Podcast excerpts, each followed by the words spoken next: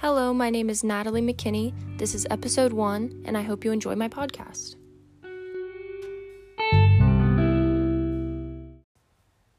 There's no denying that 2020 was a remarkable year in many ways. Of course, what stands out the most is the COVID 19 pandemic. We've been so immersed in it for the last 12 months that it's strange to think that in just a decade or two, the world will look back on the pandemic as a blip on the timeline of the 21st century. One of the reasons the pandemic will not become an even bigger story is because of the rapid rollout of vaccines from a variety of companies. These companies were able to receive emergency use authorizations to address the public health emergency. In order to get these approvals, the vaccines were tested on tens of thousands of study participants, all who were willing to take the risk associated with the test phase in order to help save lives. Now imagine if instead of willing participants, the companies had forced testing on prisoners and the physically and mentally challenged. Imagine if the testing conditions were unsanitary and dangerous. Imagine if the people responsible for the testing were inhumane. This is what happened during World War II, when Nazi doctors conducted experiments on concentration camp inmates.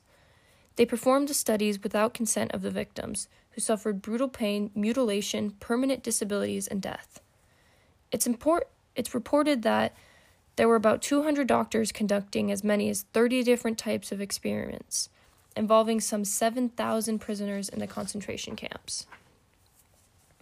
For example, to determine the most effective means for treating German pilots who had ejected into the cold waters of the ocean or suffered from extreme exposure the Nazi doctors conducted freezing experiments on the prisoners at Dachau. They were placed in icy water for up to five hours at a time or taken outside in the freezing cold without clothing and strapped down. When their body temperature reached below 80 degrees, the doctors would experiment with different ways of warming them back up. At Ravensbrück, another concentration camp, doctors performed studies to test the effectiveness of drugs on gangrene caused by battle wounds. To do this, doctors deliberately inflicted battlefield like wounds on prisoners and then infected them with bacteria such as strep or tetanus. They rubbed glass and wood shavings into the wounds to imitate the conditions in the field. Ravensbrück was also the site of experimentation for bone, muscle, and joint transplants. The doctors amputated legs and shoulders from inmates in useless attempt to transplant them to other victims.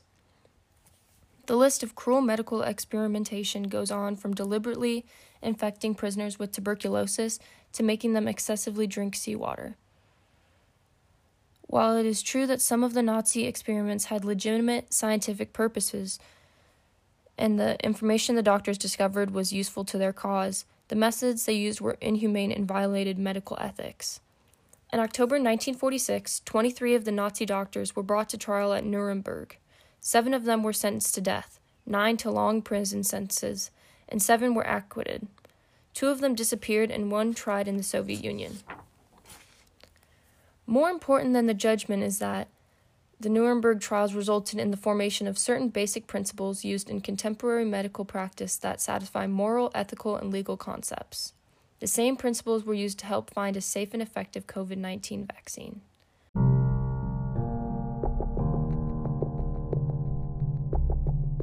I'm Natalie McKinney. Thank you for listening.